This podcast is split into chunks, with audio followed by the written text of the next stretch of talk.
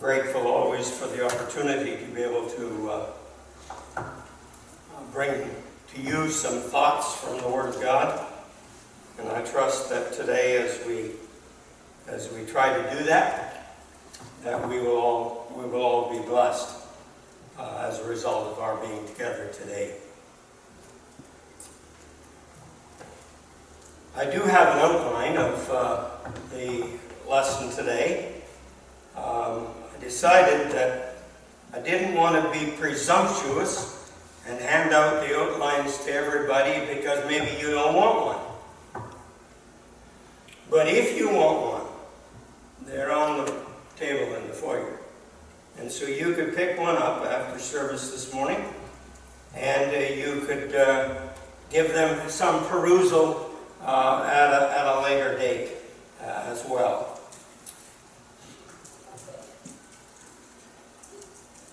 Most of us are familiar with uh, a fellow by the name of Walt Disney. Um, we know that he became famous with the idea of, of wonder and make believe.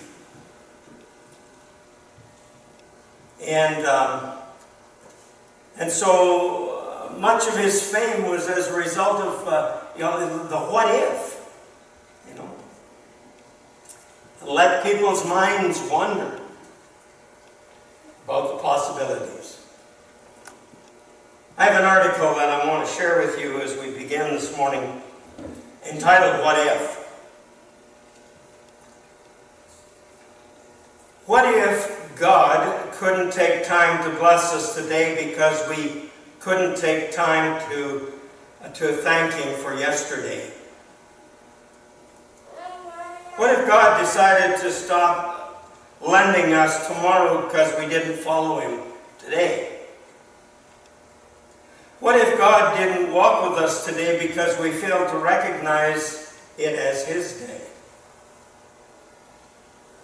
What if we never saw another flower bloom because we griped when God sent the rain?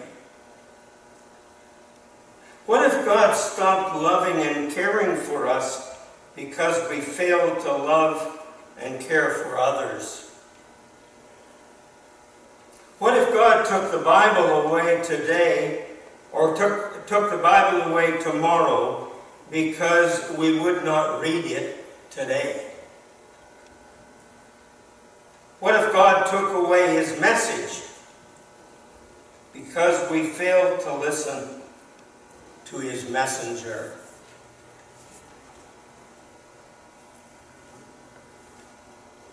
Someone died and left you a fortune. And I suppose that all of us, when we think about that, that statement, we, we often let our minds go to things that are material in nature.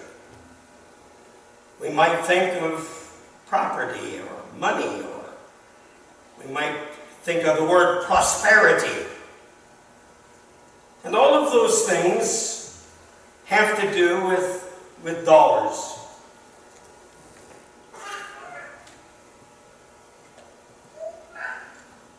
This morning, we have already had the opportunity to remember the sacrifice of Christ as we partook of the emblems, and as Russ led us in that this morning.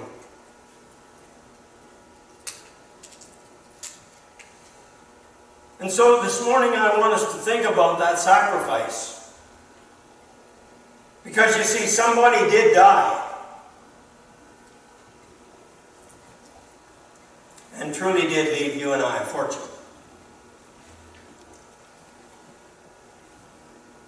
Well, what does the fortune consist of? Well, there are a variety of things that um, it provides for you and me. From the passage that Dennis read to us from Romans chapter 8, and just noticing the two verses, verses 16 and 17, this is what this is what Paul says. The Spirit Himself bears witness with our spirit that we are children of God.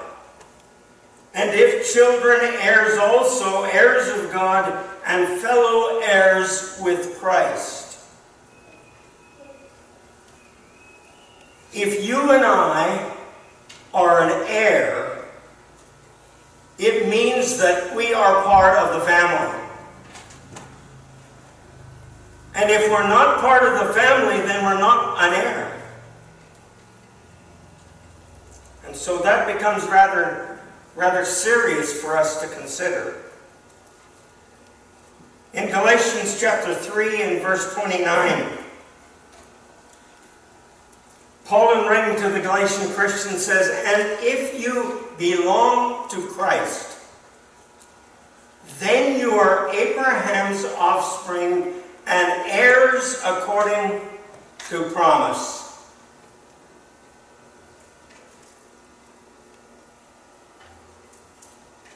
First Peter. In chapter 2 of I got the wrong one here. In chapter 3 um, and verse 7. You husbands likewise live with your wives in an understanding way, as with a weaker vessel, since she is a woman, and grant her honor as a fellow heir of the grace of life, so that your prayers may not be hindered. So one of the ingredients of the fortunate that we receive because someone died is we get to be an heir.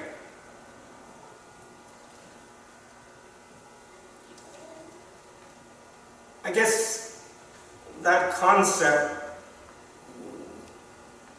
that concept became a whole lot maybe clearer to me or or I became more appreciative of it as I think about it. Most of you know that I have a chosen brother by the name of Lloyd Jacobs. My parents took him into our house, to our family, when I was just a little guy, three years old.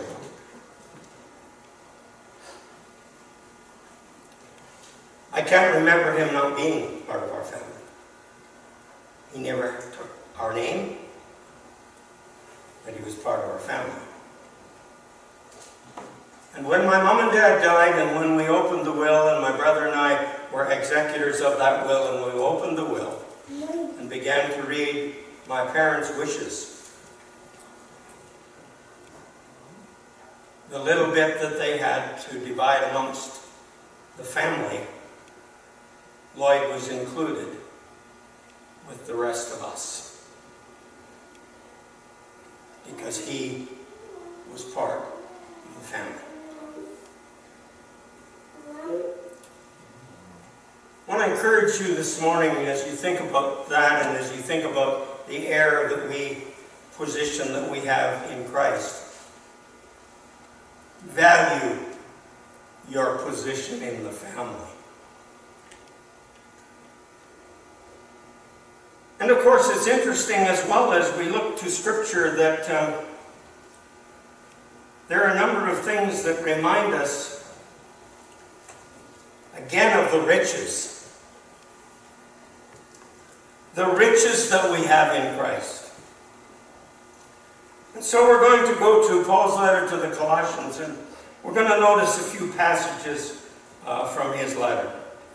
Colossians chapter 1, beginning at verse 9.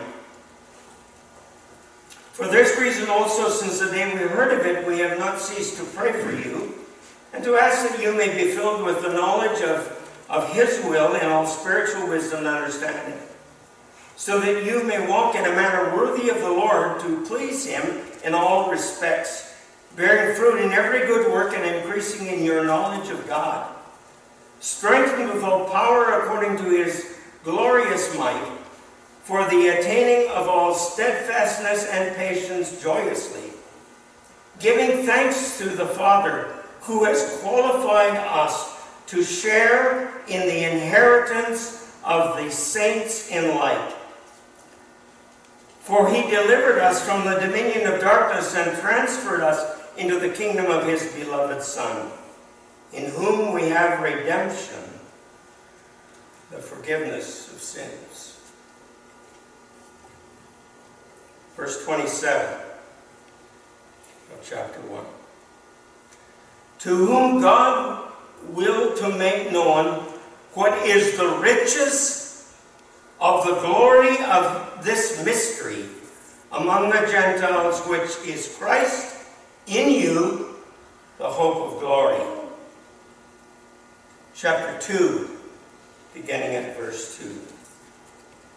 That their hearts may be encouraged, having been knit together in love, and attaining to all the wealth that comes from the full assurance of understanding resulting in a true knowledge of God's mystery, that is Christ Himself, in whom are hidden all the treasures, wisdom, and of knowledge. And so we're reminded that as an heir, as somebody who, who died for us, we have riches. we also have something else that uh, is is significant for us to, uh, to appreciate. And that comes to us from the words of Paul in Romans chapter 8 and verses 38 and 39. He says, For I am convinced that neither death, nor life, nor angels, nor principalities, nor things present, nor things to come, nor powers, nor height, or depth, or any other created thing shall be able to separate us from the love of God, which is in Christ Jesus our Lord. The value of the love of God.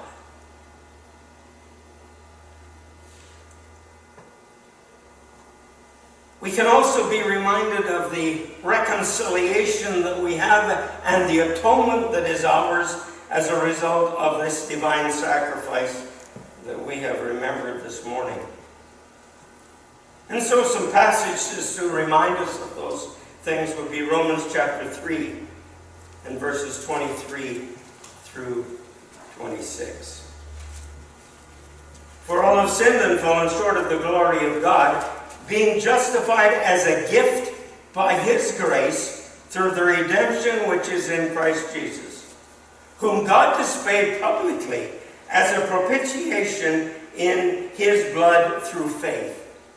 That was to demonstrate his righteousness, because in the forbearance of God he passed over the sins previously committed.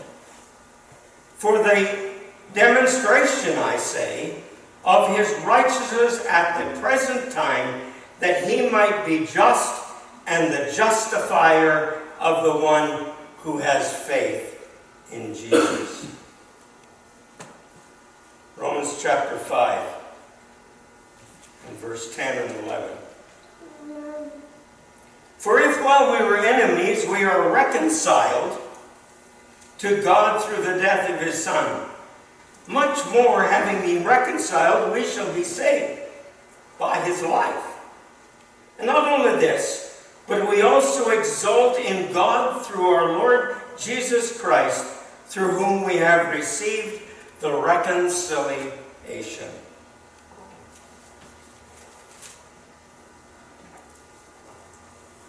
Second Corinthians chapter 5.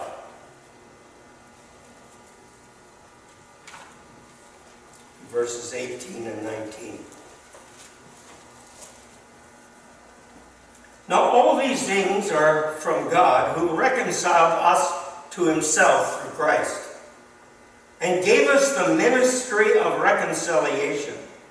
Namely, that God was in Christ reconciling the world to himself, not counting their trespasses against them, and he has committed to us the word of reconciliation. Time does not allow us this morning to look at all of the things that would be, could be summed up in the fortune that is ours because Christ died on the cross. But I want you to think for a minute about some of these things. Think about forgiveness of sin. Think of the power in that. Think about the hope that we have in Christ. And maybe even contemplate for a moment the value we have in His Word. Sometimes we, because, because we have so many of them, you know, we have so many Bibles, really. And the availability of different translations on the on the little devices that we, some of you carry around.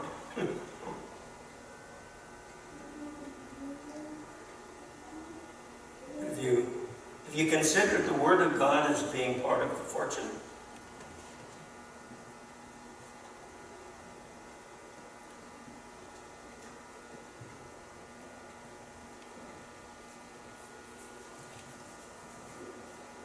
But I guess the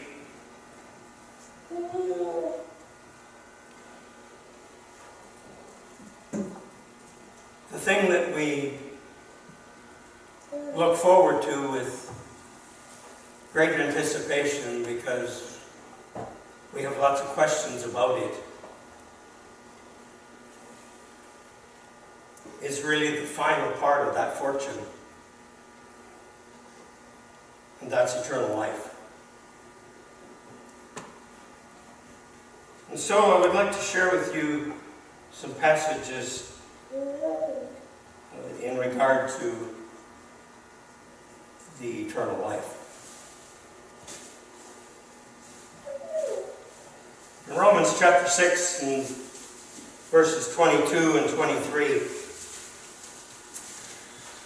Paul says, But now having been freed from sin and enslaved to God, you derive your benefit resulting in sanctification, and the outcome, eternal life. For the wages of sin is death, but the free gift of God is eternal life in Christ Jesus our Lord.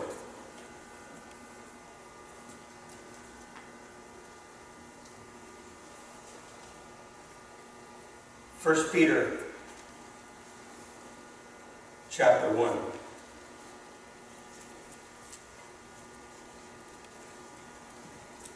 Beginning at verse 3. Blessed be the God and Father of our Lord Jesus Christ, who according to his great mercy has caused us to be born again to a living hope through the resurrection of Jesus Christ from the dead, to obtain an inheritance which is imperishable and undefiled and will not fade away, reserved in heaven for you, who are protected by the power of God through faith for a salvation ready to be revealed at the last time. In this we greatly rejoice, even though now for a little while, if necessary, you have been distressed by various trials. That the proof of your faith, being more precious than gold, which is perishable, even through the tested by fire, may be found to result in praise and glory and honor at the revelation of Jesus Christ. And though you have not seen him, you love him. And though you do not see him now, you believe in him and greatly rejoice with joy inexpressible and full of glory, obtaining as the outcome of your faith the salvation of your souls.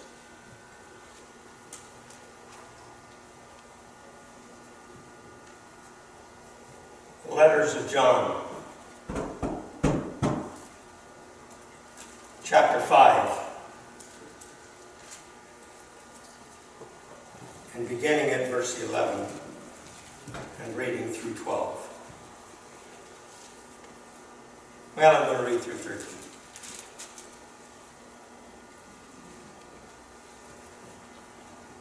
And the witness is this that God has given us eternal life. And this life is in His Son. He who has the Son has the life. He who does not have the Son does not have the life. These things I have written to you who believe in the name of the Son of God, in order that you may know that you have eternal life.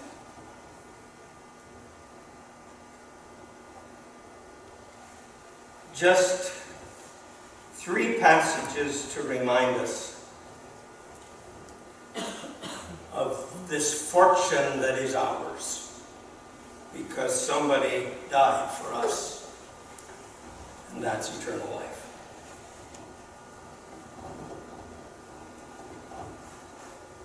And so, to conclude this morning, I want to read again from Paul's letter this time from his letter to the Philippian Christians in chapter 2, beginning at verse 12.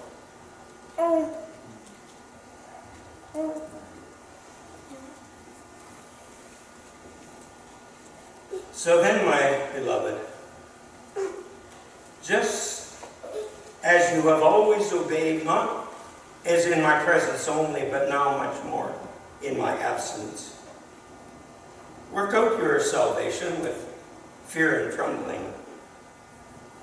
For it is God who is at work in you, both to will and to work for his good pleasure. We should be thankful to God that someone died and left you and I a judgment.